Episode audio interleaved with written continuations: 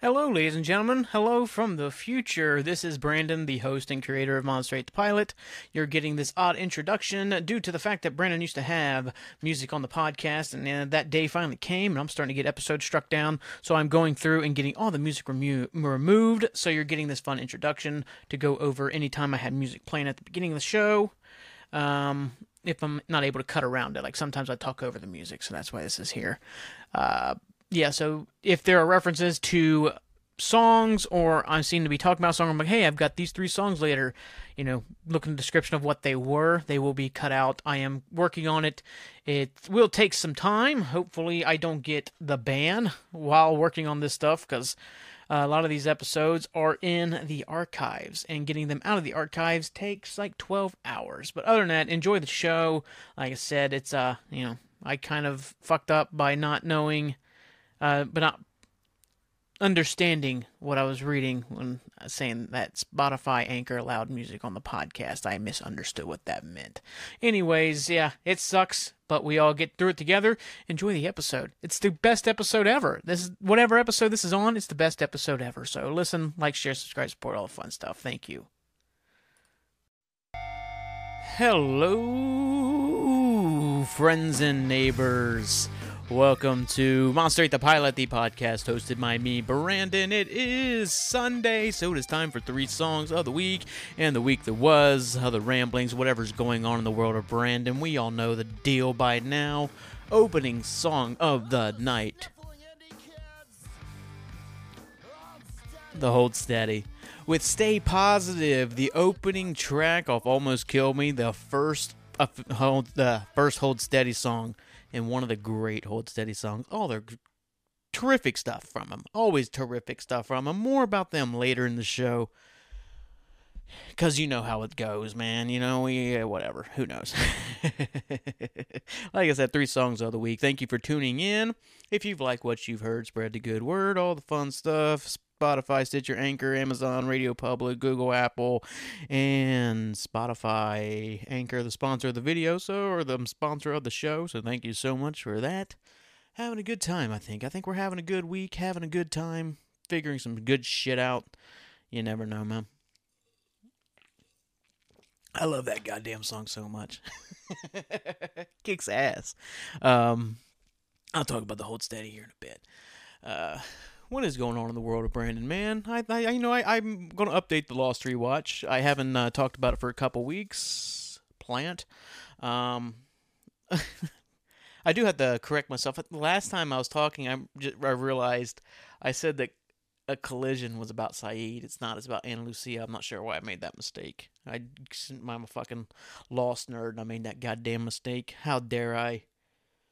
No, but it's been a pretty good week. I think I've been enjoying myself. You know, I'm just hanging out, watching some cool shit, doing some cool shit.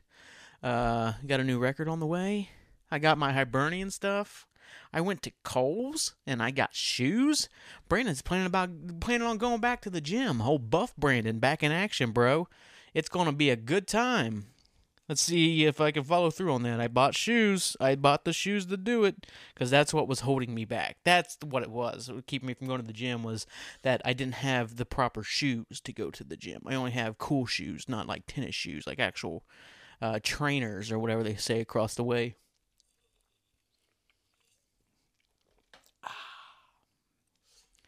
Good times, man. I am. Uh, I actually have to back up a little bit to uh, throw a happy flip, flip, flip, couple happy birthdays out there for uh, my brother Ryan and his wife Lori. Same day, same birthday. Just crazy shit, man. Serendipity. Uh, then also my niece Brittany. Happy birthday to that. Then my old buddy Chris. I didn't say it on his birthday. I did an episode on his birthday. Didn't say a goddamn word. Maybe that's your fault, man. I blame you. I'm a funny guy. I'm a pretty funny fucking guy. Oh, what is going on in the world, Brandon? I haven't even looked at my goddamn notes. I took a whole bunch of fucking notes, and now I don't even remember what they say. Uh, I guess it's early in the show. What is it? Uh, what do I usually do at the beginning? I like how I ask, like you're going to answer, even though like this is not live. Like I don't know. Who knows? I don't know, man. It is technically Saturday night, but we'll have this out on Sunday. It's gonna be a good time. I have been thinking about that lately, though, is that I can't let references or, like, I, I don't know, I have to over explain things. Like, sometimes I will make a cool reference here on the show to, like, a song or a movie or something I really like, but then I have to tell you that it's a really cool reference, and then I think it kills the moment, man. I just can't let it lie and, like, let you believe I'm cool. I gotta let you know that, hey, yeah, I didn't come up with that. I should, though, man. I don't know. I don't know. What am I going there? And then, uh, I'm going to talk a little bit more about my therapy session last week. The one before Lauren came up and did the show, which still, once again, if you've not heard the LL Cool K episode, it is a wonderful episode of podcasting. Just a wonderful chat between two really cool dudes doing really cool things while their other really cool friend sits here and plays around with volume knobs. You know, it was a good time. Oh, I don't have any updates or any exciting news on what the project me and Justin are working on just yet. Still working up to that. Still figuring out the ins and outs and what we're going to do. And by that, I just haven't asked what's going on. oh, why is my computer being dumb? There we go.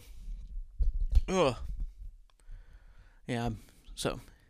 Cool thing I've been working on this week, I guess, is that I've been playing more piano lately. I have not played the piano for a while. And, uh, yeah, for some reason, I don't know, I just got into a kick. I said I've been watching Midnight Mass, and I think it's the little, the piano interludes of, um, Nearer my God to thee, that old like hymns, like psalm, you know, which is a beautiful song. I know other people who haven't watched Midnight Mass, it's the song that the Titanic uh, band plays as the ship is sinking. You know, that kind of bullshit story. that bullshit urban legend. I really now they're like, hey, we're all gonna die, so let's get together and play some good music. Doubt it. I don't know. I just doubt that was an actual thing. No, but I've been learning that song. I've also learned another lost song. Um, oh, it's not a shape of things to come. There's no place like home. That's a little different. It makes my fingers do weird things. But yeah, I got sad because I thought I was going to have to give away the piano. I got it for free, like Mount Sterling. Uh, me, Jake, my sister, uh, my brother Nate, and then I think Dave came over and helped out get it moved inside and stuff. It was pretty good time. Got it in here. I still have to tune the fucking bastard. I also have a keyboard. Like half of it's in tune. Like once you get into like the deeper bass notes, you can really hear it. Not like definitely not in tune. Uh, but I thought I was going to have to give it away because I'm like with me writing more and stuff, and then working on the podcast. Like I have everything set up. The soundboard, my computer, um, all that stuff is set up on the piano. Um, which has like you know the little place for like sheet music, and then it has like the stand up top where you, you can you know go in and work on stuff on the piano. Um, but now that I'm writing more stuff, I'm realizing how uncomfortable I have the setup here because like I have to have my like shoulders up in like a kind of an unnaturally high position, so I can't really sit here long and do stuff. So I got to sit on the sofa. And I feel like sitting on the sofa working the computer kind of just lends itself to getting sidetracked or getting off track and not getting as much done as I feel like I should. So I decided to buy a desk, like a little desk here. It's got like a little lift top, so I can sit here for you know long hours or whatever I'm doing and working on stuff. Get that done, and then um, was like, man, it could it fit over here by the air conditioner? Then I was like, mm, nah, not with the chair and the sex appeal sofa. And I'm not getting rid of sex appeal sofa. Goddamn, no chance, no chance that's happening. Um, so I decided I was like, oh, I'm gonna have to I'm gonna have to give away the piano, man. There's no way I can keep it. And then it dawned on me, like I've got like a I use I had it for one episode I think on the video of where I had keep all the old liquor bottles from the pub on top of like uh, the top part of my desk that I got when I was like 15. And I was like, oh man, maybe it's like I realized where that's sitting could fit the piano. So I'm moving it around. So I got to do a lot of work there.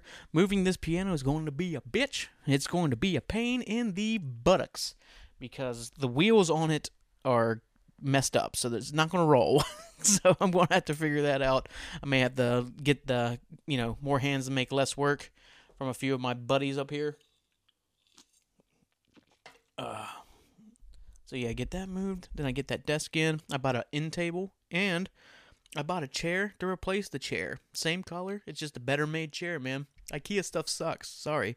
Um, it just sits like cardboard. It's never was never comfortable for long hours. You know, if I'm going to sit there for like ten minutes, it's fine. But if I'm going to sit there for like two hours, it's it's dog shit. So I'm replacing it with a better better made chair, better quality chair. I'm pretty excited about this. It's gonna be a good time. It's gonna be a great time in the world of Brandon for a long time, hopefully. Oh shit. What is it? It is Sunday, man. I'm kind of tired. I think what we fall we fall back tonight, so I get an extra hour of sleep. I guess I don't know. Maybe I should try to wake up early, like at six o'clock in the morning, and go to the gym. Um, like I said, the return of Buff Brandon is happening, and by that I mean the debut of Buff Brandon because Brandon's never been buff. He's never been that guy. Never really did it.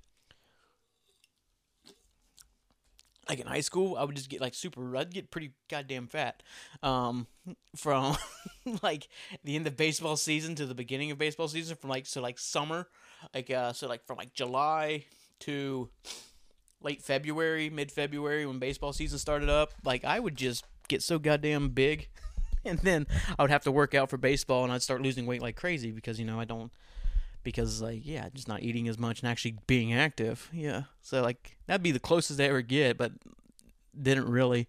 Um, no, I, I don't know. I just I've been one. I went to the gym a couple years ago, and then I got COVID, and then I never went back for some goddamn reason. I was enjoying myself too. It's not like I was like, ugh, I gotta go to the gym. Like you know, felt good. Felt good to get active. But for some reason, can't get myself to go back. I think that's what we're working on. We're going. That's what I'm going to do. And we'll talk about it now. So I have to like I have it in the public space. I got to go back to the gym. So then I'll have to start going to the gym, man. I don't even do like a lot of shit, you know. Get on the goddamn bike for a while. Get on the uh, the old treadmill, you know. Get a rowing machine, bro. The elliptical. Other gym terms, you know. Buff Brandon. I like that. I'm gonna start doing a podcast every day of the week. You know, we have Monster Ate the Pie, the the baking show that Lauren termed that piece of garbage. I hate his guts for saying that. He's brilliant. He's just a brilliant guy. Um, then we'll have Buff Brandon, where I go over the gym. I don't know. That should be fun. Coming up with seven epi- seven different shows. Oh, I don't barely have time to do one right now. Jesus. Oh, I haven't really gotten anything, have I? Yeah. Well, I don't know. I really have no idea what I've talked about so far. It is going to be a great episode, let me tell you. It's going to be the best episode, maybe, of all time. Uh, so let's get into the Lost rewatch. I watched three episodes, and as soon as I started watching that first one, I realized the big mistake I made because I think the last time I, I watched like eight episodes, I really should have made it nine because jumping back in on Fire and Water is such a dumb mistake. Oh my god, this episode. Ugh. I didn't like it then. I have never liked it on a rewatch. I fucking despise it now. It is such a bad episode of television. I think the biggest issue is that it it I I don't know. I'm let me see. I actually took notes about things. I'm getting better at taking notes about stuff. Like it's so melodramatic. It's Charlie's so pathetic in the episode. He's just pathetic.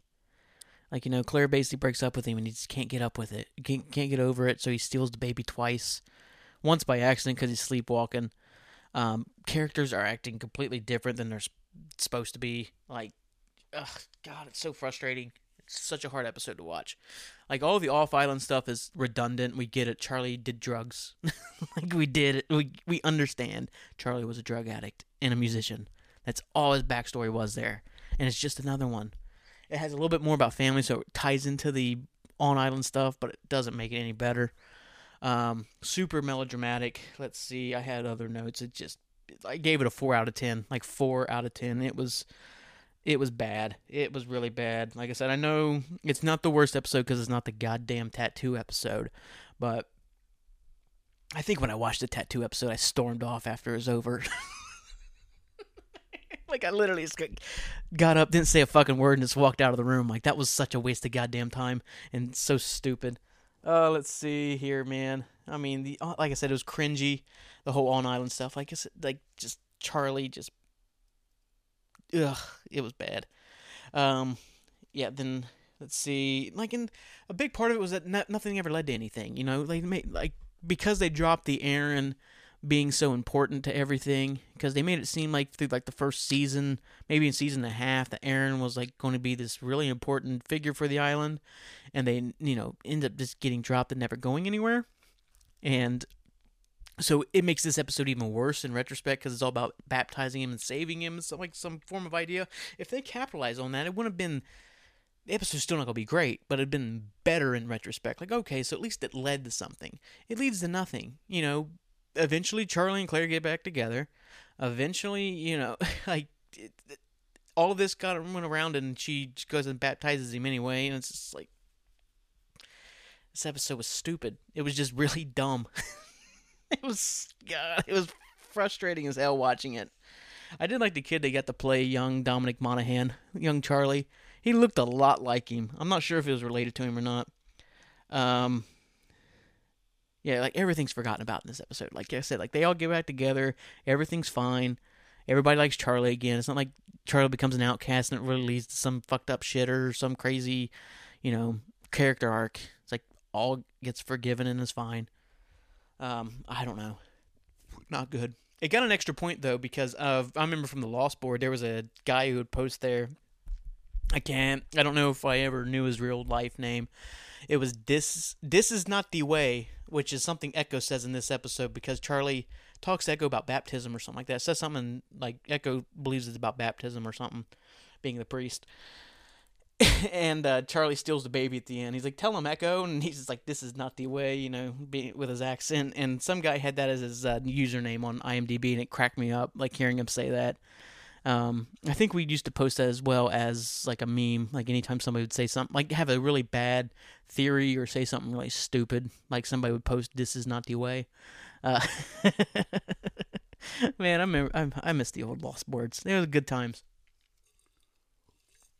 The birth of the internet for me, really, was the IMDb lost board, and then eventually the barracks.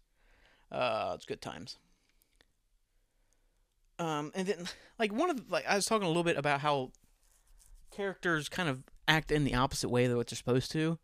Like you know, Locke is all about destiny, the island's here to test us, and you know, oh, you know, everything's happening for a reason. You know, everything that happens here is happening because the island wants us to test us, or wants to see what we're made of, or whatever. And he just goes ahead and forgets all about that because Charlie has the Virgin Mary statues with the drugs. And Charlie's like, oh, like this is a test. This is a test, Locke. You know, whatever. And like Locke just kind of brushes off like he's an idiot or he's just like you're crazy. And it's like, what? Of all the people who are going to think he's crazy, you think Locke is the one who understands it the most. Yeah, he can still be pissed off at him, but at the same time, it's like you you would understand this more than anybody. The island's here to test people, and that's why a random plane from Nigeria crash landed here with fucking heroin all over it for the guy who's trying to kick heroin. You know what I mean? I don't know. It's just so weird. And Locke is kind of weirdly slimy, trying to like swoop in on Claire. I, I and then that never goes anywhere.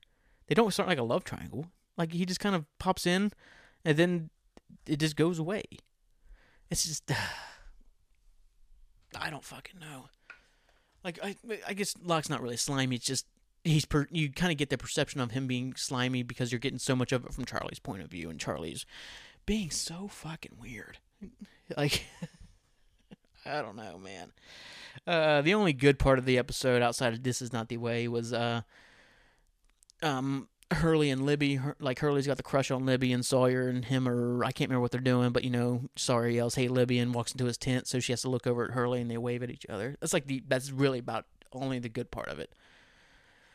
Oh man, like it, ugh, it was stupid. And then a little bit in here as well was that uh, what am I thinking of? Oh, that's the X episode, yeah.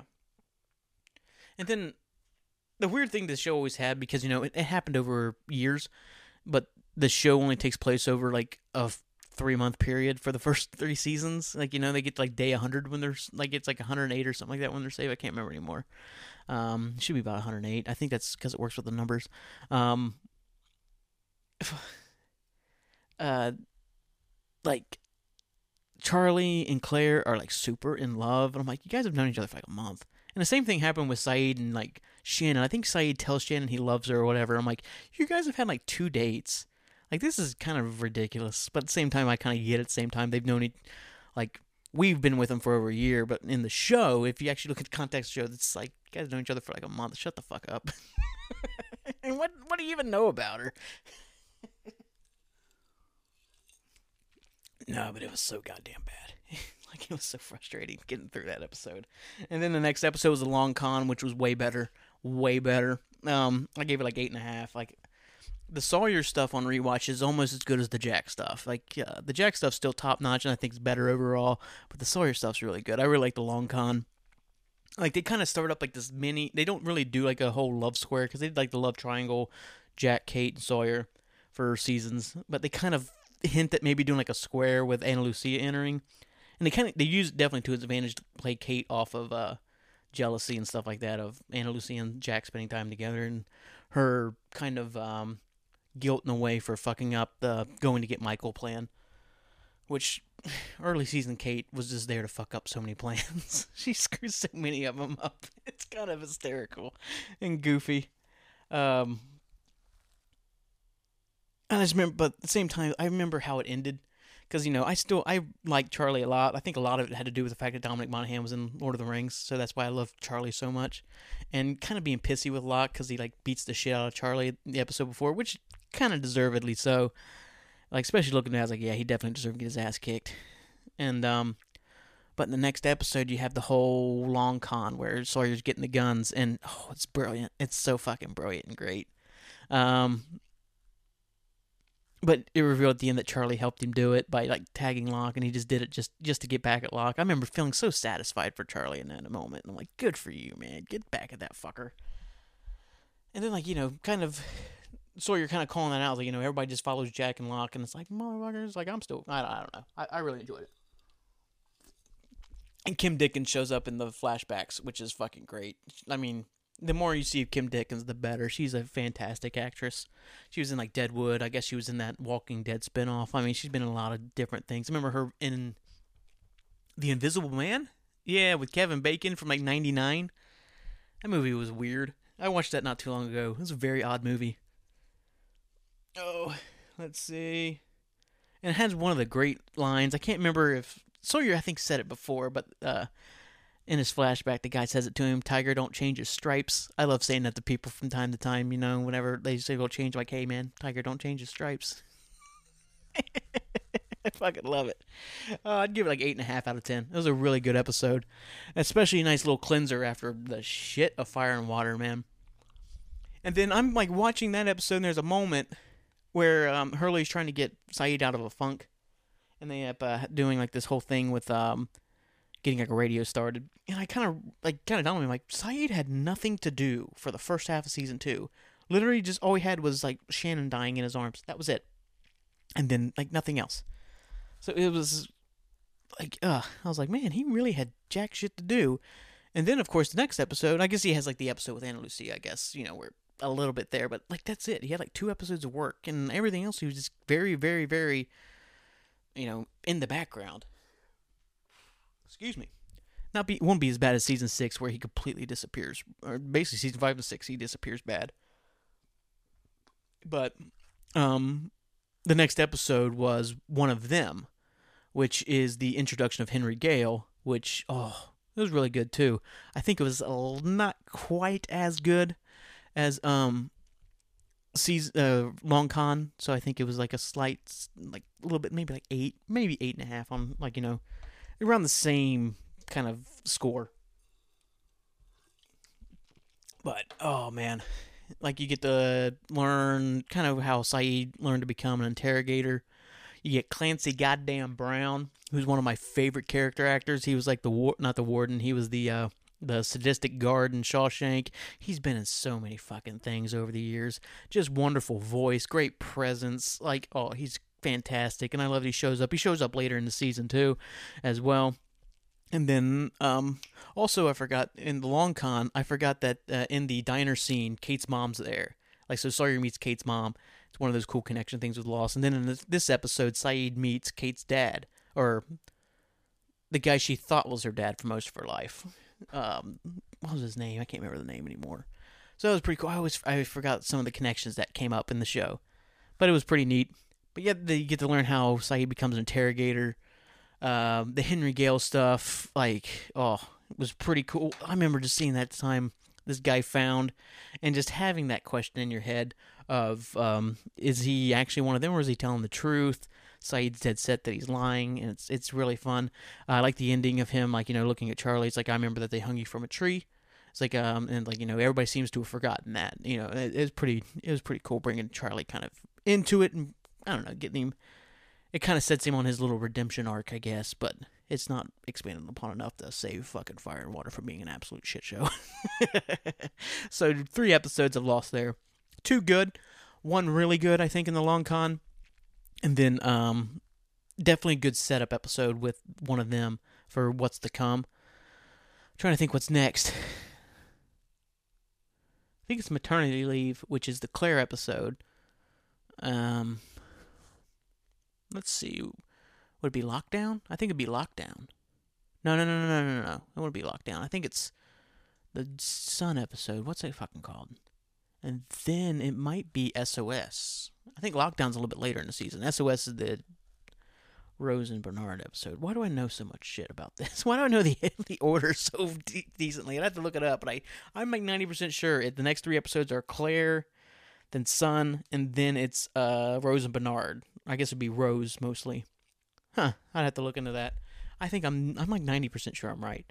Uh, so I'm so fucking cool. Anyway, that's the Lost like rewatch update. Three episodes. Like I said, two good. One I would consider borderline great maybe even great, maybe borderline really great, and then one just absolute travesty of an episode.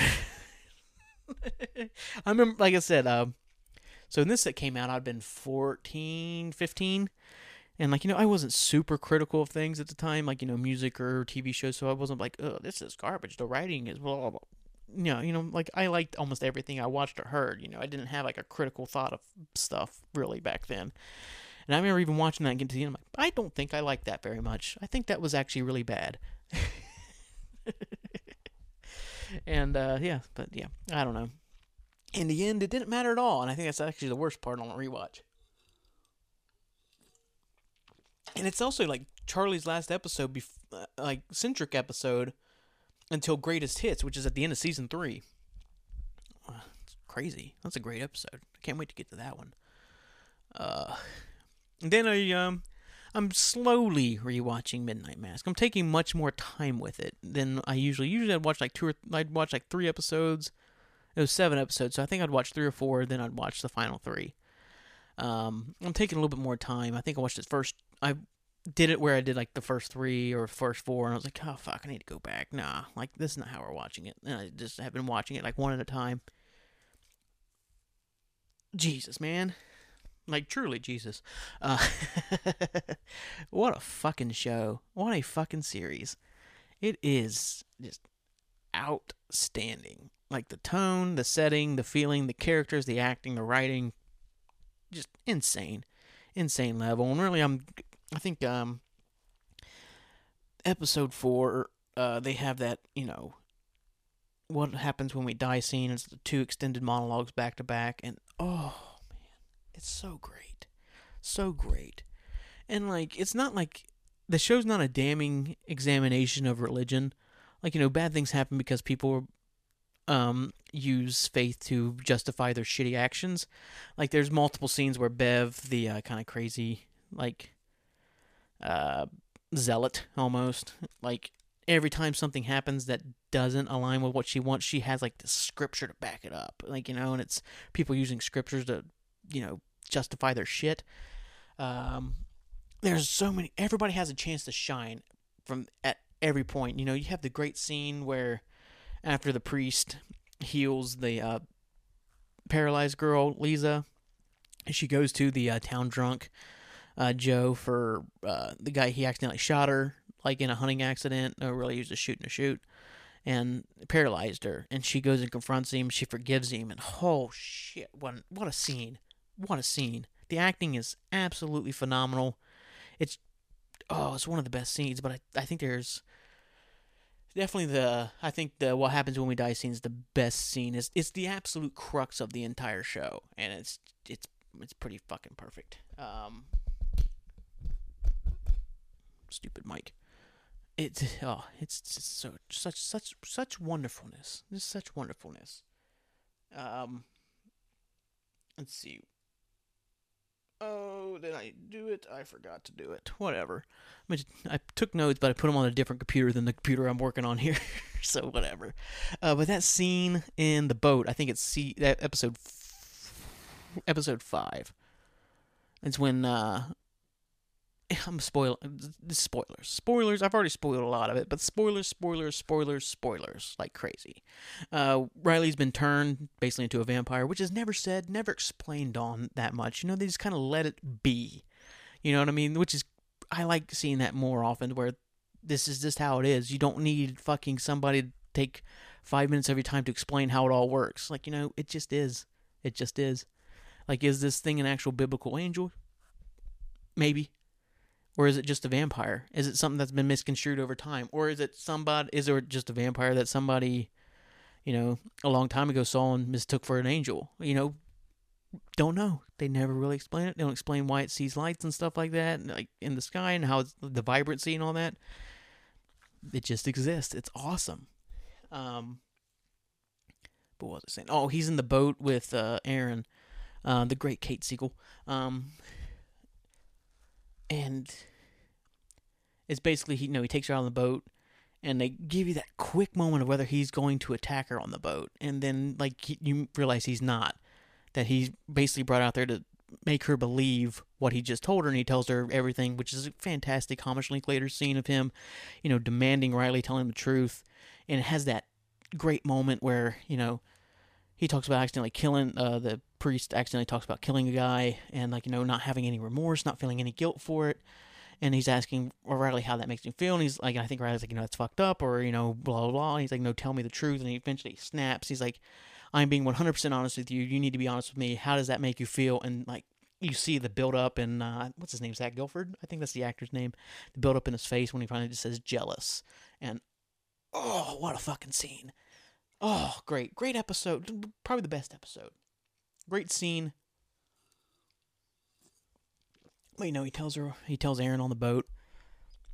And she's like, you know, so you brought me out here. I have nowhere to go. Then he's like, no, I brought you out here because I have nowhere to go.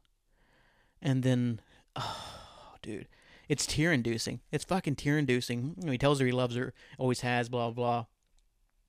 And then the sun rises and his like eyes close. And he opens them and he sees the girl that he accidentally killed in a drunk, like a drunk driving accident. And in that moment, he finally has forgiveness and he finally has redemption. And oh, Jesus. As somebody who just eats that shit up or chases those same themes and ideals in his own life a lot, like to see somebody who has that cro- base that cross the bear, uh, you know, there we go, Catholicism, even more about the show.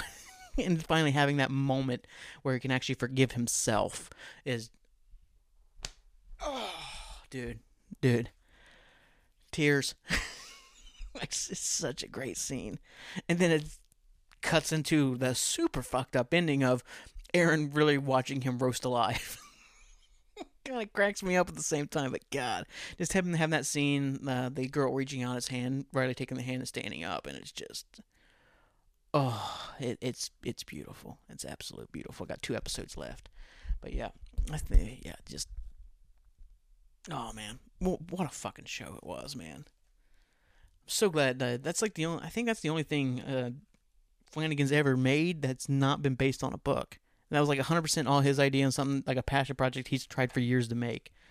So, I hope he has more shit like that because it's just so fucking beautiful. And then now let's transition to things that were not beautiful. Uh, my friend Haley was going to have a party a couple weeks ago, and she decided the movie we were going to watch was uh, this really this movie from 2002, which I thought I liked back then. But then I realized I don't think I ever actually watched it. I think I wanted to watch it, and I thought like, and I heard it was good, but I don't think I ever actually watched because I'm watching the whole thing. I'm like, I don't remember any of this, and maybe it's just because it actually sucked. It was a horrible fucking movie. It was Cabin Fever from like 2002. That Eli Roth movie. It was just stupid. Like it was. It was a guy who's not smart enough to like use references in a like intelligent way. It was just a guy who just wants to beat you over the head with the fact that he's making references to movies. Like you got the fucking kid yelling pancake and doing like ninja moves and then biting somebody. It's fucking stupid. Like it's just so out of place. Um, even for 2002, some of the language is like, oh, they said that. Um, you got Boy Meets uh sh- oh shit, Ryder Strong, Sean from Boy Meets World, being really fucking creepy at some points. Like he's supposed to be the guy we root for, but he's also super super creepy in other points. You're like, what what the fuck? And then I feel like there's scenes missing throughout the fucking movie. Like the ending is like what? And then like you know because he's like in the pond, he's in the lake or something. The whole thing's about like this skin eating disease it's it's it's so fucking bad. And there were so many movies in that era, like 2002 to 2008. Um, Cabin Fever, I guess, would be a little bit out of it. I mean, at the same time, it's still the kind of the same vein. Though the other one, like this one, does play a little bit more to comedic like sensibilities. Like there's a little bit more stuff to kind of laugh at, where the other ones have nothing to laugh at. They're just they're just grotesque. I'm talking about like the torture porn movies from the mid 2000s, like Saw 1 was really good as a film, at least what I remember from watching it like 10 years ago, 15 years ago. Uh, but the other ones like Hostel, anything after Saw 1 and all that, uh, like Saw 2 through 15 or how many fucking stupid movies they made. The Hostel movies, there's a whole bunch in that like era that's just like torture, they were just torture porn. That's all it was. It wasn't like nothing was smart, nothing was clever. It was just god awful movies that was gore fests and just especially Hostel. Hostel was just a garbage film. It it's disgust. It's literally a disgusting film. It that's all it is. It's not scary. There's nothing scary about it. Like, ooh, these people can take it. Uh, it's just a, uh, fuck it. I don't even want to talk about that stupid movie. And then, like I said, Saw one was fine, but the other ones are just like elaborate ways to kill people. Like people just sitting. I don't know. I don't get it that whole era like ruined a lot of horror films for me. That's I think that's why I'm not like super super into horror stuff. I have so many friends who like sit there and just watch horror movies all the time. They're the best, and it's like I don't get it. I think a lot of it has to do with that era that I grew up in, from that like the Hostels and Saw and is the Descent one of them? I feel like that's the one of them. Then there's it's just I don't know. There's just no intelligence behind it. It's just all you know, it's like those 80s slasher movies without the comedic part of it. Like when you watch like Friday the 13th or Nightmare on Elm Street, there's like funny moments about that. like you watch and you laugh at certain things, not because like they have aged horribly, but like some of the dialogue's kind of funny. The way certain things happen. Um, all these people are bad, like kind of shitty people, and they kind of deserve what happens to them, except for the one virgin who has to survive because that was the rules. And then obviously Scream came along. Scream was so much fun. I watched the all those movies a couple years ago, and they definitely progressively got worse. It was like one was really good, two and three were at best. Like I think especially the third one. Third one started getting like, okay, we get it. It's meta. The fourth one wasn't bad. Like 2011, I haven't watched a new one yet. Hopefully, it's all right.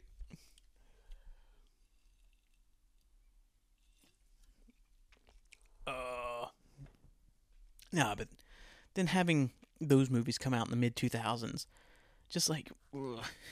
just, yeah, they were just gross films. They were bad. And then uh, the only thing I did like about Cabin Fever was um, there's one guy, he was in Detroit Rock City, James DeBello. Um, is just this mega douchebag. Mega douchebag. Like his hat says "fu" on it. Like, it doesn't say it doesn't say "fuck you." Just has the letters "fu" on it. And then I talked about this on the podcast a couple months ago about the memory I have of like people counting down the days till the Olsen twins were like of age until they turned like 18 like it being like a public thing and people talking about it all the time. The, the James DeBello's character is wearing a shirt that says ripe on that date that they turned 18 and I'm like oh my fucking god. He made shirts about it. How fucking weird is that man? Oh so odd that that was a fucking thing. You know, these from the time they're I don't even know. I don't even know what age that probably fucking I don't even I I don't want to know what age that all started at for them. Like Jesus. Uh Oh god, it makes me sick. But yeah, he ends up being the smartest character in the whole fucking movie. You got this like homeless hermit guy coming up and he's like puking blood or whatever, you know, just gross shit And he's like, no, you know, we're not letting him inside. He, like, the guy's infected with something, would get infected. Like, he's being, like, the intelligent one, even though he's a super douchebag. And He's constantly like, no, we can't do that. This girl's sick. He's like, you need to stay, you need to quarantine. It's like, why is the dumbass the smart guy here? I don't know. I don't know. Eli Roth was not talented at all, in my opinion. He liked movies. He definitely liked horror movies and that stuff. But I don't know. It was like I said. It was just he makes all these references that are so on the goddamn nose, and it's just uh, and like I said, then there's so much stupid stuff in it that it's just it, it was not fun to watch. I don't.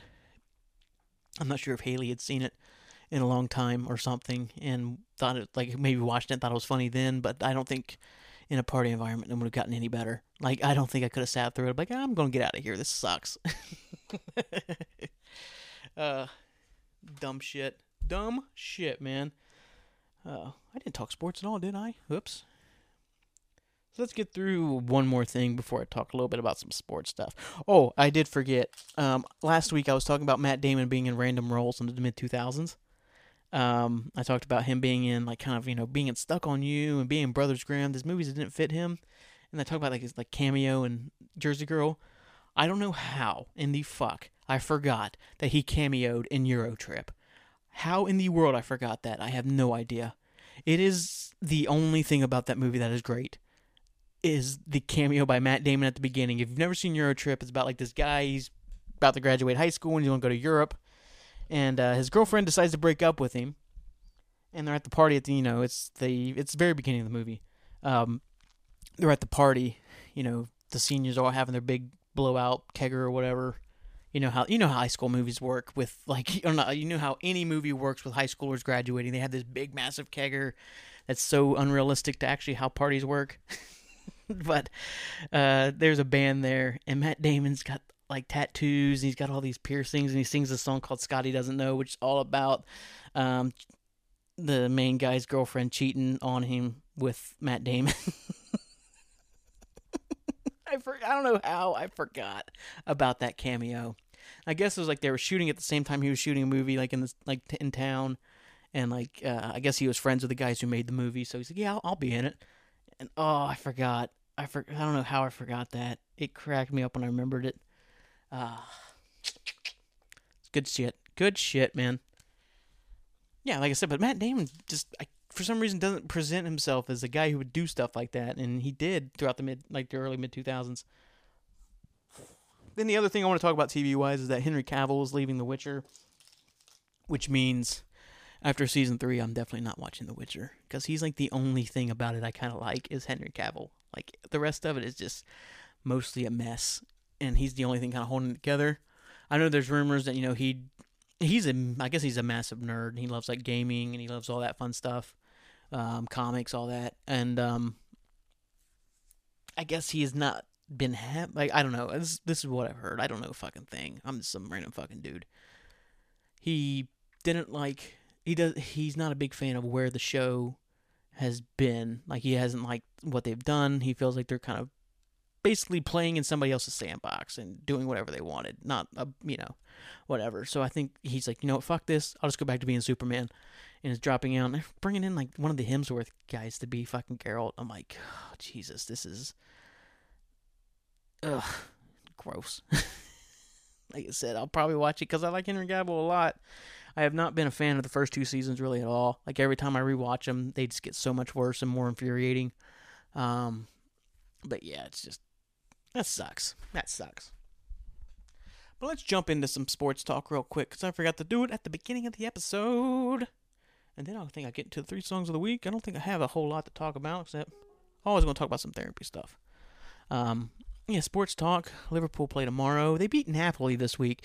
Just the story of the season so far has been inconsistency. Like we'll have we'll have these moments where we're like, oh shit, we're getting out of it. We're you know got a big win, or you know, oh we came back late, or we had this massive blowout win. Now we're gonna get our season started, and then fucking lose to Leeds, lose to Nottingham Forest. You know, it's been very frustrating.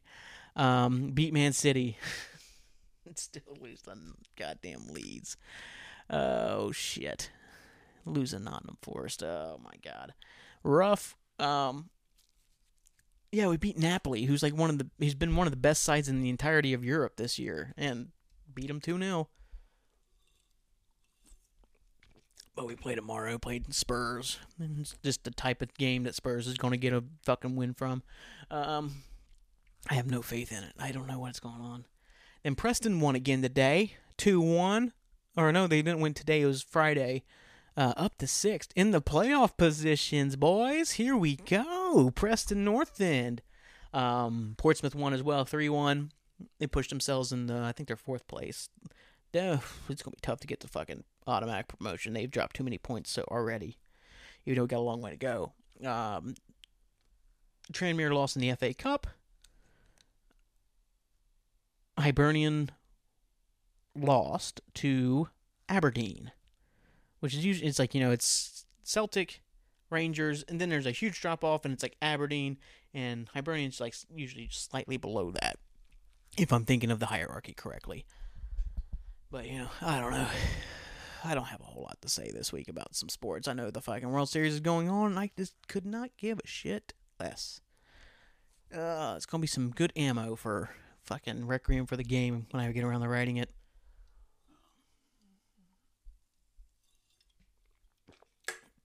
Into sports talk. What we do, like two minutes? oh, what was I going to talk about from? I'm going to talk a little bit more. I've talked about this before, but I, I've addressed it again with my therapist a couple weeks ago about the inability to take compliments. I don't know if anybody else has this issue or if it's just me being absolutely crazy. Um, I have this unbelievable inability to take compliments or to. I, so, a good thing was like uh, one of my uh, coworkers sent me a nice message about you know how much they're happy that they you know blah blah blah work together, and all I sent back was shut up because I hated reading it. It cringed me out. I fucking hate reading it. Hate hearing it. Like in the middle of like talking to my therapist, she gives me some praise and she said you she could visibly see me getting uncomfortable. Even it's like so that's what we're trying to work on is me having the ability to take a compliment without having to get in an awkward state or start flipping my like flipping out like oh i gotta go to the opposite side of the room because i cannot be in for this. Um, i don't know where it comes from. That's the one thing we try to talk about maybe dissecting where it comes from and cannot figure it out. I don't know if it comes from um, not believing it. Like you know like oh yeah this is all full shit. Like as a joke on me or something or whether it comes from not believing i'm worth it which could be something i could definitely see with like the self uh, the self-esteem issues i've had over the years and stuff like that that i don't feel like i'm worth having people praise me for things or give me good compliments or reviews. I don't like it. I still hate it. But you know i, I could definitely see that being a part of it I just don't think it's all of it though. I don't know where it comes. I, I think I've always felt that. I don't think I've always, you know, it's weird. I remember playing baseball when I was like 14. We got we got beat in a tournament, an all-star tournament. Excuse me. And I just remember I was definitely the best player on that team. No big fucking deal. um, no, I just remember uh, we were down and I was on like second, and I I just made myself such a fucking menace on the base pass, like you know, just getting the pitcher to focus on me, even though there's like two fucking outs, and they're up like four. I'm just like playing off the pitcher's low IQ and like him like kind of focusing on me. It's like, dude, just get the guy out at the fucking home plate. Game's over. If I score, you're still up three runs. I don't know. I was making myself a menace, and like this guy stopped. Random guy, completely random guy. Have no idea who the fuck he was. Like, never saw him again. Never seen him before. Like, uh, yeah, but he came up to me after the game I'm like some 14 year old kid. Maybe he's a fucking creep. Who knows? I don't think he was. He just like shook my hand and said, you know, he absolutely like loved watching me like just run the bases. I was like, that's fucking weird. So even like even younger, I guess I had the issues of taking that, which I guess that that is kind of a weird example of things. Yeah, but he's like, yeah, it's like I, it's like I absolutely loved how you ran the bases out there. I'm like, cool. we lost, so it doesn't fucking matter. Uh, I think we down like six nothing in the last inning and then losing six five. So heartbreaking. I remember that tournament I threw a kid out at home from center field, like by the fence in Ironton. I fucking rifled one. Gunned him, son. Oh, baseball, baseball.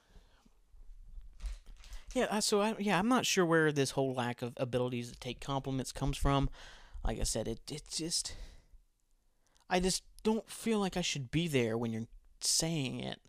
I don't know whether it's like this whole like an idea of whether I'm like seeking, like almost like if it like when I'm there, whether it feels like I'm trying to seek the compliment or seeking you to also reinforce. Like say, say somebody come like me and you are hanging out and somebody else comes like oh brandon did this for me he's the blah blah blah and if i sit there for it it's almost like i'm waiting for you to tell me that too which i don't give a shit if you ever tell me stuff like that because i i don't know i can i feel like i communicate decently non-verbally so i don't have to sit there and tell you absolutely everything i have to feel like I was talking about it with Midnight Mass earlier, you don't have to tell me fucking everything. You don't have to hold my hand through all the emotions. Like, you know, sometimes things are left unsaid and it's understood. So, so I don't need you to tell me shit. But I feel like if I sit there through it, I almost ha- you almost have to address it, have to tell me it too. I don't know. I don't get it. It's that whole I talked about it on the podcast with Lauren. I've talked about it here. I had the whole left side, right side brain, or not. That's not exactly the actual term, but I, that's how I kind of consider it. I had the half and half brain, where you know one half's like hey, everything's cool, and the other half's like nope, burn it the fuck down. We're taking this shit out tonight, bro. yes, I don't know. I've been I've been trying to work on that, being more present when people are there to give me either praise or compliments. Still not fun. Still don't like it a lot. I still don't like it at all. I don't know. Maybe it's going to be like a what's the it's always sunny the intervention they give Frank where they just want to berate him like a roast almost. It's like a reverse roast where I have to sit there and let you guys give me compliments. oh shit. That'd be a fun fun episode.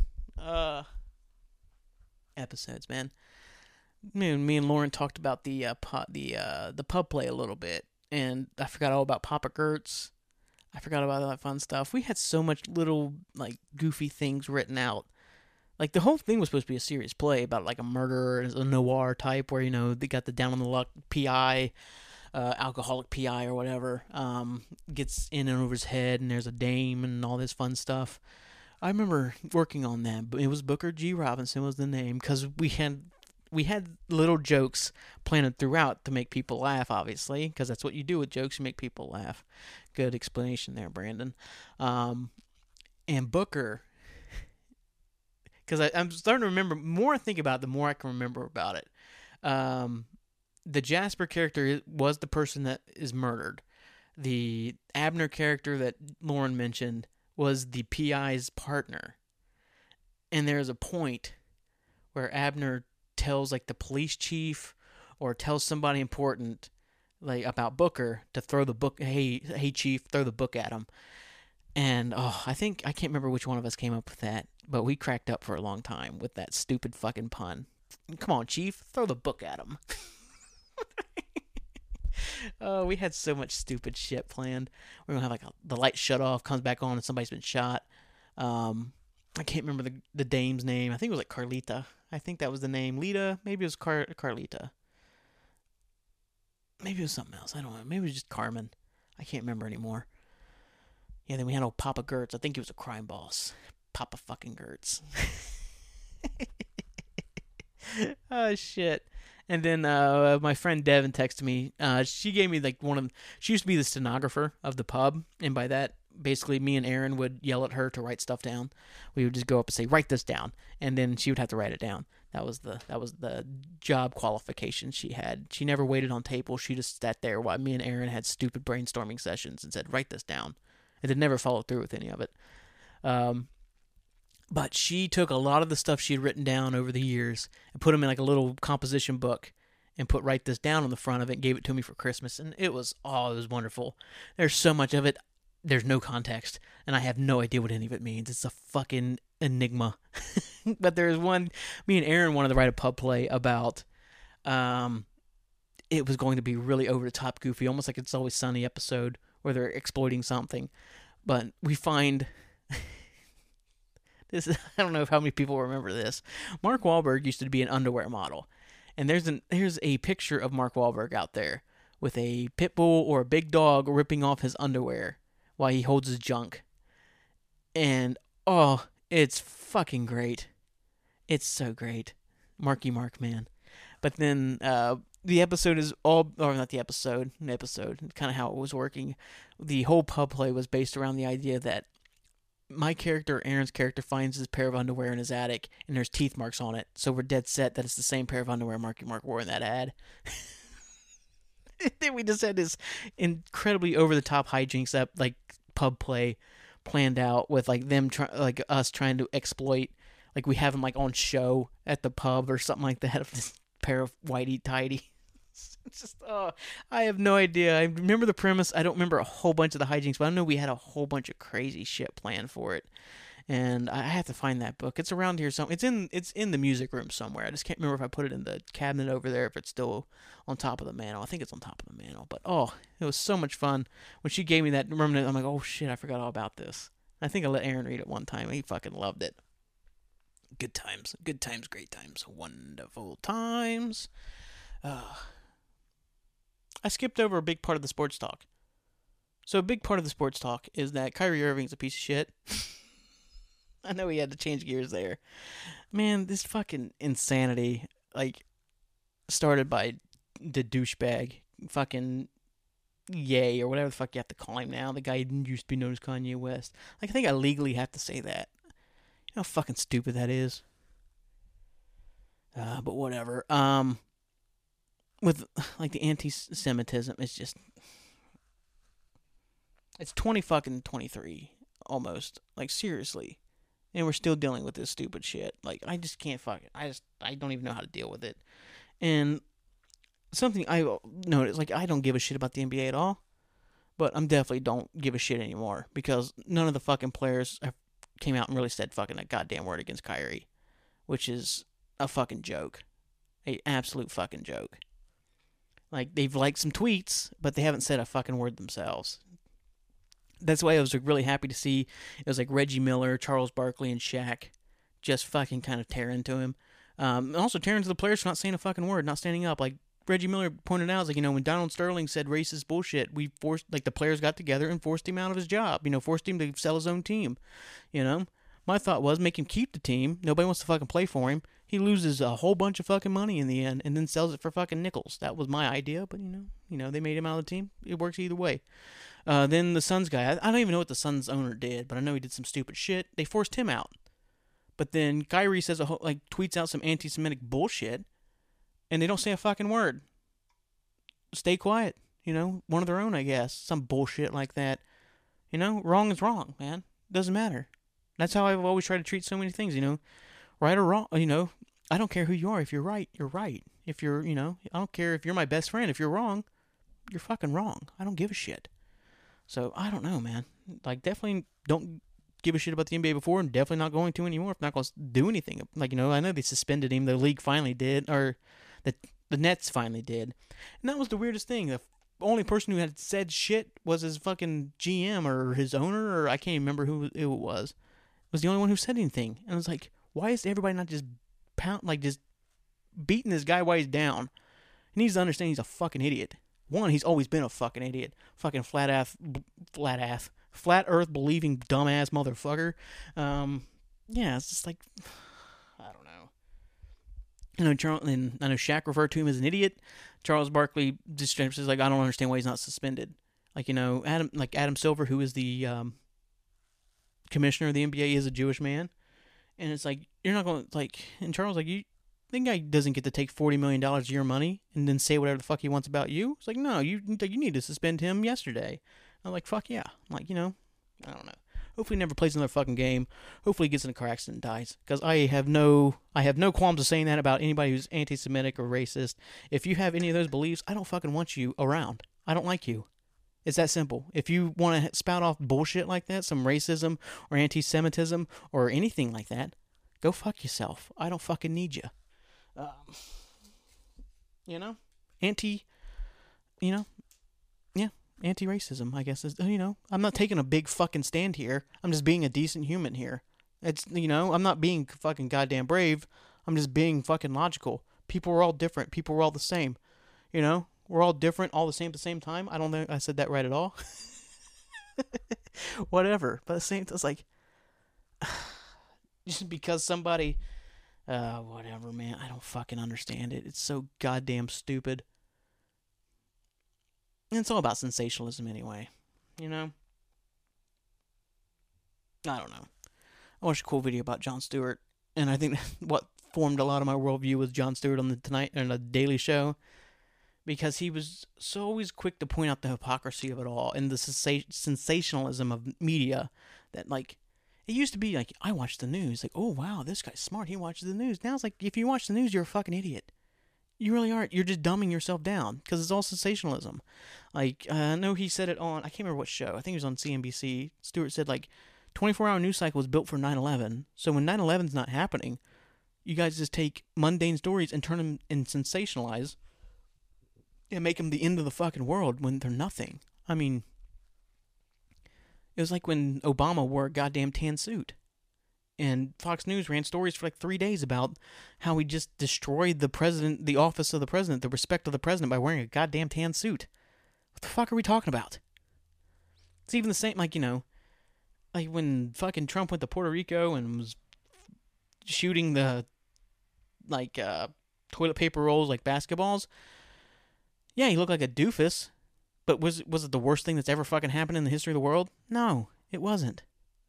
It's just some goofy rich guy just being fucking stupidly goofy because he's a fucking dipshit. I mean, you know, it wasn't something we need to run a goddamn news story about for fucking 24 goddamn hours. You know, that's I don't know. It's just don't believe that. Don't give a shit about the news. Don't watch the news. Watch the news like once every two weeks just to make sure like you kind of have an idea of like oh, you know what was it? Bill Burr says like you know yeah I'd watch it every week. It's like do I need to wear a mask or do I not need to wear a mask? And it's like yeah watch it once a week and then move on with your life. Yeah do that. Just find you know once a week. Check out the news. See what's happening. Fucking Jesus Christ, man. Because they're not giving you anything that's worth a shit. They're just you know they're taking mundane things, turning like sensationalizing them, so you continuously watch, so they make more money. Like, it's basic. And this isn't like some anti Fox News thing, which you know, fuck Fox News, but at the same time, fuck CNN. I don't give a shit about them. You know, they're all the same. like, you know, ugh. I don't fucking know. Where have I gotten into tonight, guys? I have gotten off the rails here, I think. So, you know, fuck news stations, fuck anti Semites, fuck racists, fuck. You know, yeah, if, like I said, if you have. Not the news stage, but yeah, the anti Semite and the racism stuff. If you have any of those beliefs in your heart, go fuck yourself. I don't fucking want you. Don't need you. Don't want to be around you. Um, and watch Midnight Mass. oh yeah. there we go. Find forgiveness in Midnight Mass. Oh shit. Let's get into the songs of the week, ladies and gentlemen. We got three wonderful songs. Oh, what one song? I need to find out the year it came out. Um, I got another Hold Steady song. That's why I said I was going to talk about them here in a little bit. Oh, wrong place. Here we go. This first song is from the band Bush. From when did this record come out? It's like their biggest song, but it it was on uh, Midnight Club. It's not 2014. When did that fucking record come out originally? Was it 96? 16 Stone. 94. I always forget Bush is like kind of still early 90s. Uh, this is Glycerine. I always love the song. Such a simple song. It's just like, you know, kind of a distorted guitar. He eventually hits it in the overdrive. Some strings in the background. There's some wonderful little lyrics in here and lines. It's just, I don't know. I fucking love this song a lot. It's off 16 Stone, which was 1994. 10th song on that album.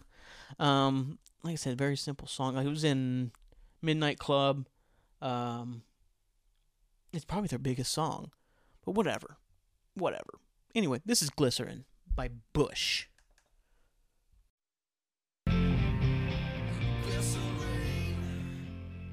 Excellent song. Like I said, a very kind of simple, like I said, it's all guitar driven, all just like kind of power chords and like a you know eh, the power chords kind of just in like a not an overdrive state there, just like more like a distorted state. Then it kind of hits that overdrive for like a little bit of the bridge, and then like lyrically, I always like the op- the, the opening line's fucking great. You know, must be your skin I'm sinking in.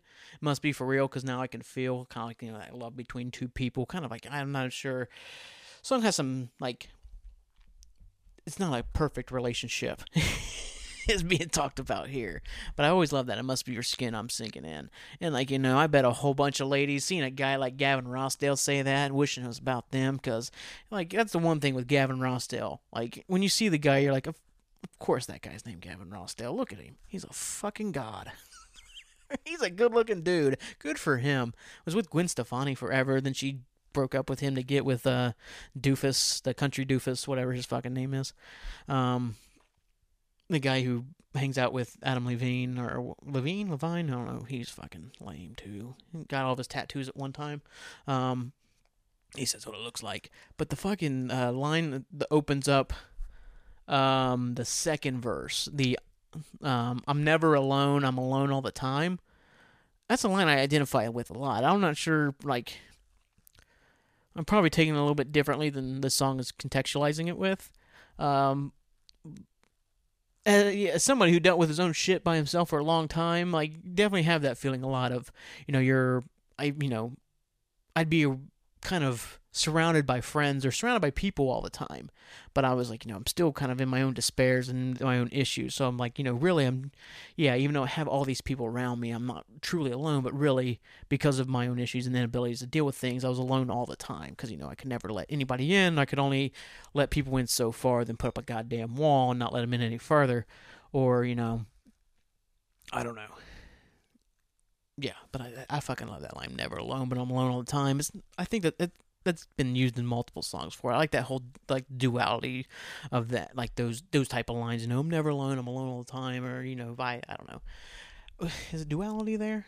Who fucking knows? Great song by Bush. Like I said, that's off 16 Stone from 1994. I always forget they were around that long. Um, good song.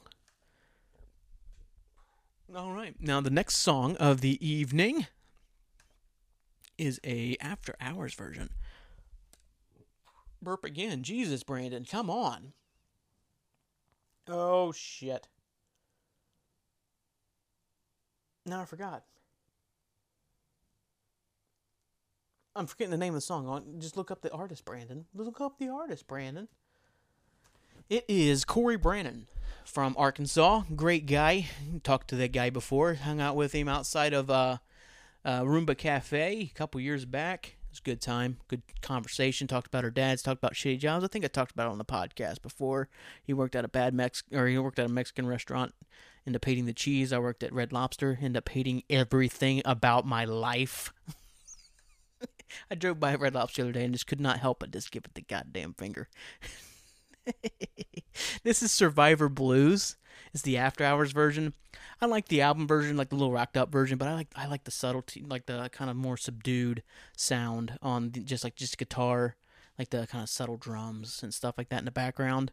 Um, kind of really brings out how great of a songwriter Cory is, especially on this song. This is probably his best written song, in my opinion. I think he's always um, described it as his Born to Run um, except that the two characters in this song know that running will do them no good because their baggage is way too heavy and they'll never outrun the shit that's in their past. And I like that whole fucking notion and vibe. like that's uh I, I think it's a really cool place to write a song from and like yo it's got so many great lines we'll listen to the whole fucking thing and i'll go over some of the best lines in this goddamn song because there's a lot of them this is survivor blues by cory branan off of mutt 2012 a great perspective song. Like, oh, there's so many. I might have to go line by line on this song. It's one of my absolute favorite songs of all time. Uh, probably a top 12er. I don't know. I, I, like how I always say top something, and I always just throw out a random ass number. I think I said last week that top, The Flies was a top 20. Uh, Survivor Blues by Cory Branan is a top 12 song of all time for me. Like, I fucking love this song a lot, man. It's just brilliance all the way through. Like, wondered once about her luck and put out a match with a tear, just kind of setting, getting the setting set up. You know exactly who he's talking about. Bored to death and born to look. You, you're on the way the hell away from here, man. That's fucking good shit. Like I said, he he sets the tone. He plays the wildest shows, and he can sing so sweet. You know, he's got a very, very smoky voice. By Mutt, he had a very smoky voice, especially when he did like Survivor Blues. So it's definitely one he uh, smoked a few cigarettes before he went and recorded this one. um, oh, let's see. I mean, like, struggled to read his knuckle tattoos beneath the ring and the scar. The left said love and the right said true. Please say you got a car. yeah, man. Like I said, it's just two people in uh, probably the wrong place, but at the right time for like you know two people to think they could still outrun their issues, outrun their pain, outrun their miseries, um, but really kind of know in the back of their head is no matter what they do, it's still going to kind of be there. Um, people definitely carrying baggage along the way, but I love the the the car stuff. You know, it's very Springsteeny, talking about the car, but like I said, definitely having a different twist than what Springsteen had. The, you know, the car represents hope with Springsteen. The car represents a uh, way out. You know, more of a just a uh, almost like a, let's see, not like a way out. It would be more of just kind of a, a diversion. Maybe the car represents like a diversion, or it represents um, a last chance. Maybe nah, it's a little too hopeful for this song. Let's see, it represents definitely almost a stalling. That's what it is, stalling on your issues, and like you know, maybe we can just kind of outrun them and forget about them. But you know, you're just stalling. You never deal with them. But you know uh, talk about the car. It's parked out back. It's pointed out of state. It's a recent acquisition. We should probably ditch the plates. Yeah, these guys. These, like I said, these not great people, and it won't get me far enough to ever lose track. But yeah, it's plenty car enough for never coming back. Oh, I fucking love that line. Yeah, like I said, that's what I said. That stolen. Yeah, he's never gonna lose track in that car, but yeah, he's definitely never coming back to this place that's uh, taking everything away from him. Yeah, you make you stronger. First, you gotta survive. And then, uh, you know, he's got all of her memories in that yellow duffel. The yellow duffel in the seat back yonder. Bunch of pretty junk I bought her. And it's yours if you want, because it's, it's either you or the flames. To me, it's the same. It's like, you know, it's, it's either being burned or you can take it, because, you know, I'm done with it. Yeah. No thanks, man. My baggage is packed. The name on my ankle and the knife in my back. Cory could write some. Cory writes some great fucking stuff. He has a new song on his latest record, which came out earlier this year, uh, called uh, uh, "Pocket of God," which is a really cool song. It's written from like a perspective of a pimp and stuff like that. And kind I think he kind of fall like I know. I'd have to re-listen to it just to really dig into those lyrics. But you know, just being around her felt like I picked a pocket of God. That's a pretty cool fucking line. But yeah, talk about Fire Blues, Brandon. Come on, you know. I know a place on the way out of town is as good as burned down. Like I said, you man, running's not gonna do no good, but it's gonna feel good. Call that a scar, a bruise, a tear, pillow marks, souvenirs. Fucking fantastic song from Cory Branan. Fantastic. Off Mutt 2012. It's the it's the breast album. uh, if you see the uh, album cover, you understand what I mean by the breast cover. oh man, I fucking love Survivor Blues so damn much. Uh, one of the truly great songs in American songwriting for me. Um, yeah, that was like yeah, because he's been around since like 2002. I think that's the hell you say it was 2002. Um, then he had 12 songs 2006. Then Mutt came out 2012. I think there was like some issues with the um his label, which always sucks that a guy's career gets stalled because of fucking label. Um, but I'm trying to think. Cory Branan, I probably like 18, 19 when I started listening to him, just because uh, he probably came on like Pandora or something like that, listening to Lucero, and then uh, he's referenced in "Tears Don't Matter Much." "Tears Don't Matter Much" by Lucero, which is one of my favorite Lucero songs. Uh, you know, that's where you know he can play the wildest show, but he can sing so sweet, and I still sing along. Ah, yeah. Oh, what a great fucking song. Oh, so the last song of the night is by the Hold Motherfucking Steady. Um, it's off their first record. It is not Stay Positive, which was the opener of the night. It is the third song, which, if you understand some of the references, is a disgusting song. It is a very disgusting song. I'll explain some of the references. I hope not to gross you out. Um, it's called Barfruit Blues, right?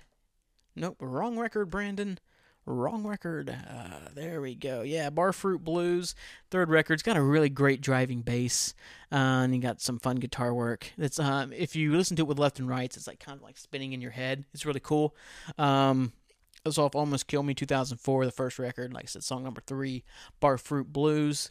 Um, I found a cool thing. I was I saw a random post from the band about they post a lot of their shows on Bandcamp or yeah Bandcamp, and I found that they had the Toronto show the first night. They had the first night of the Toronto show up, so I bought it for like you know it's pay what you want. So I gave them like five bucks. I got the live show, and now I get to listen to a show I went to, which is I've never had that before. I guess where I had the actual recording of a show, like a, a, proper recording, you know, like the Desert Lights shows were recorded with video and we posted like the Facebook or we posted uh, YouTube or something. I can't remember anymore. Um, it was, I know it's definitely posted to YouTube. And I think it's on Facebook. I can't remember, but YouTube. I was supposed to break them out into individual songs, and I just got lazy and forgot to do it. I don't even know if I still have the recordings. I'd have to like figure out how to do it. I think I'd have to pull it from, um, YouTube and then break it down that way. I think that's what I'd have to do. I don't know. What am I talking about? Anyway, this is Barfruit Blues. I have, it, like I said, it's also really neat. I have the fucking a, a, show that I went to to see live in another country. In another country, I have that show. I mean, I know Canada's not that far. It's like you know, I said it's quicker to get to fucking Toronto than it is to get to Nashville from where I live. so I don't know. Whatever. It's a different country still. It means something, even though they didn't stamp my goddamn passport.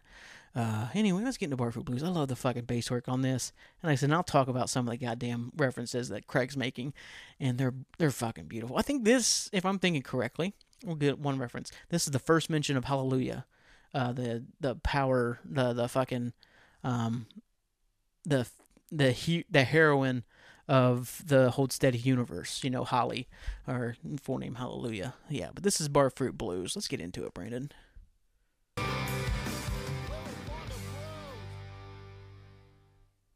What a fucking jam. I love that bass, man. It's just fucking heavy. I always love when they usually go into most bridges. They hit they hit like this big soaring. Everybody just kind of hits it and kind of soars into the fucking you know outro there.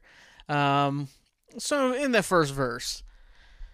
So basically, there's a chick named Mary. She's got a bloody nose. She's been sniffing margarita mix. Um, she licks her lower lip and she kisses the Hallelujah chick. So she kisses Holly came off kind of spicy and she tasted like those pickle chips. she wasn't a good dancer. And then uh, here's where it, I, for me, it's so damn gross, but so wonderful. If you don't know, hippie chicks, if they don't have great hygiene, are referred to as crunchy. Uh, because, you know, obviously, you know, not having great hygiene, you never know. Crust, whatever you want to call it, crunchy. So the next line is she came off kind of crunchy, but she went down like a chicken strip. Makes me want to take a goddamn shower. It's so fucking great. Dripping wet with the special sauce. She had a confident smile and a nervous cough, and we got off. Craig is on a different level sometimes, man. Like, just reading that, you know, if you're not getting understanding or reference there, like, it just is it's kind of an oddity talking about food and then like you get the crunchy fucking reference and you realize oh it's sex with a kind of an unhygienic woman not from the dude's perspective no it might be from the dude's perspective i never actually knew if this song was from the dude or from hallelujah's point of view or that's not from hallelujah's point of view or the sheet i don't know who cares oh man but there's still some other great lines like i said that fucking driving bass. Every time they kick up, you know, went down like with the tall boy cans, woke up in a cargo van when they start going into that. When everything's like kind of driving, it's like the pace is kind of quickening. You know, went down with the girls gone wild and woke up in the middleman. Went down with like 14 bucks and woke up with like 16 grand. Don't we all fucking wish? Went down with some crust punk junk and woke up with a straight edge band. I fucking love Craig. Eee, man, outside of Bruce, he's probably my favorite writer in American music. I fucking love so much everything Craig does. A lot of the stuff with Lifter Puller, I need to listen to Lifter Puller more. There's only a couple records I listen to, and I fucking love them. I need to listen to all their stuff. Uh, Hold Steady for me of this century is like the best band. And then um, his solo stuff's wonderful. I was listening to the newest one, the Legacy of Rentals, which is so great. I wish he would do a little bit more spoken word. I fucking love um, uh, messing with the settings and God in Chicago. Just such great songs. I wish you kind of do a whole record based on like kind of more those just straight up stories, more set the like spoken word than music and like you know. But even when he does regular songs, they're fucking great. Like they're just so good. I really wish I could. There was a couple years ago he's playing on my birthday here in Columbus. I'd just seen him in Nashville like the week before for the first time, and then they were in Columbus. Excuse me, and um, it was my birthday, but I ended up getting stuck at work till like ten thirty, and I couldn't fucking go. Sad, sad, sad, sad, sad, sad. Anyway, I also love the line halfway through the outro. of Half the crowd is calling out for "Born to Run," the other half is calling out for "Born to Lose." Baby, we were born to choose. I fucking love it. I love the Hold Steady so goddamn much. One of my f- absolute favorite fucking bands ever. Um, almost killed me. Such a great record. All the fucking records are great. Even the ones some people don't like as much, or especially when it came out. You know, like Heaven is Whenever. Um, Teeth Dreams, those are not as great as their best stuff, but man, they're still really fucking good. Heaven was Whenever's great shit. They got the Weekenders on there for the love of God. Hurricane J, man whatever. Um, there's actually one more thing I did need to talk about sports wise that uh, didn't make me happy. I hate the fact that we're on the end a little bit on a down note. The Boston Bruins have been playing outstanding fucking hockey to start the goddamn year. It's been great. Um, but then they f- pissed me goddamn off. They signed that Mitchell Miller kid, the kid who bullied the um, um, what are they? What is it? Um, I guess mentally challenged uh, African American kid in school, like when they were like fourteen, like put a goddamn push pop in a urinal, made the kid eat it, and then laughed about it because they didn't tell him where it was from. Uh, it's like a piece of shit kid. They fucking signed him. Like I was glad to see none of the players seem to be very happy with this fucking signing. Um, like oh well he's doing the work. I'm like yeah, because he realized his goddamn meal ticket is gone. He wouldn't give two shits if that never came out it'd still be a fucking piece of shit. Like, you know, like the whole reason he cares about, you know, making amends with this kid, making amends with like, you know, the um, that that community and stuff like that is because his career was going to be gone. That's the whole reason he gives a shit. Like that's the problem with a lot of this stuff is that, you know, people only give a shit because it's going to cost them money. You know, his whole career is going away because of stupid shit he did. Like and I'm you know, I had friends who were shitty to people, like kind of bullyish in tone they never did something like that ever, ever. You know what I mean? That's that's uh, that's absurd evil right there. And like you know, there's also constant like I guess calling the kid the N word and all that fun fucking stuff that white kids think they can get away with. And like I mean, I'm gonna say, you know, I'll, I'll be 100 percent honest. You know, when I was 14, I thought I could say it too. So I'm not gonna sit there and get on my horse, high horse and act like I never fucking said it. Of course I did. I mean, I grew up in goddamn 2004 and it's like, uh, you know what I mean? Don't say it anymore. Definitely don't. You know? Like I once was given permission in context, and even then I didn't really want to say it. And uh, yeah, whatever. I think we're getting a little off topic. Yeah, but the same time, I don't know. Um, stupid. Like I said, same time, you know, he was 14, but he's never outright apologized about the whole thing. He he always mentions how it was such a long time ago, and it's like, it's not the fucking point, dude. 14 or 40 that's fucked up. It doesn't matter if you're fucking young. You know what I mean? Like that's a different type of evil in that type of fucking behavior, man. So I'm not happy about it at all. Like it kind of really dampens the great start the Bruins have had to the year. Uh, the kid's not gonna be in the fucking NHL, so thank God um, for a while. Hopefully he never fucking makes it. Hopefully he never makes it. I hope somebody on another team, a nice enforcer, a, a, um, an AHL like lifer, decides, you know what? I'm going to retire after the game tonight, so I'm going to beat the shit out of this kid. And that's what they do. like I said, I have no fucking time for that type of fucking behavior anymore, man. If you want to act like that, fuck off. Um, whatever. Anyway, listen to the Hold Steady. listen to Cory Branan. Listen to Bush. Um, listen to the good stuff, you know? Reinforce yourself with positivity. Stay positive. Get better, man. Um, that should be it for my it, for me tonight. Um, like what you've heard, spread the good word, like, share, subscribe, support, do all the fun stuff. Um, Stitcher, Amazon, Radio Public, Google, Apple, Spotify, Anchor, Anchor, the sponsor of the episode. So thank you. Um, is there anything else? I guess I'll be back next Sunday with five more songs. Uh, not five, three more songs. I had a Springsteen song of the week almost picked out. I just still haven't been listening to Bruce as much lately. I said, just been listening so much other stuff and work, and also I'm still trying to get used to not having the spring like having the Springsteen song of week back on Sundays. I'm still getting used to doing that again. Um, yeah, other than that, I, I guess I've I've talked some crazy shit tonight. Um, I once again took the very, very, very brave stand of saying I don't like racists or anti Semites or any of those people. Good job, Brandon. Praise myself. I'm not comfortable with it. Wrapping it all up together. Um, yeah, talk some good stuff. If you have any questions for me, let me know. If you have answers for me, let me know. If you want to be on the show, let me know. Um, yeah, I don't know if I have anything else, really, do I? Yeah, so I guess if you've tuned in, thanks again. I will see you next week. Peace out, Girl Scout. Uh, stay positive, get better. Thanks for listening, and thanks for understanding.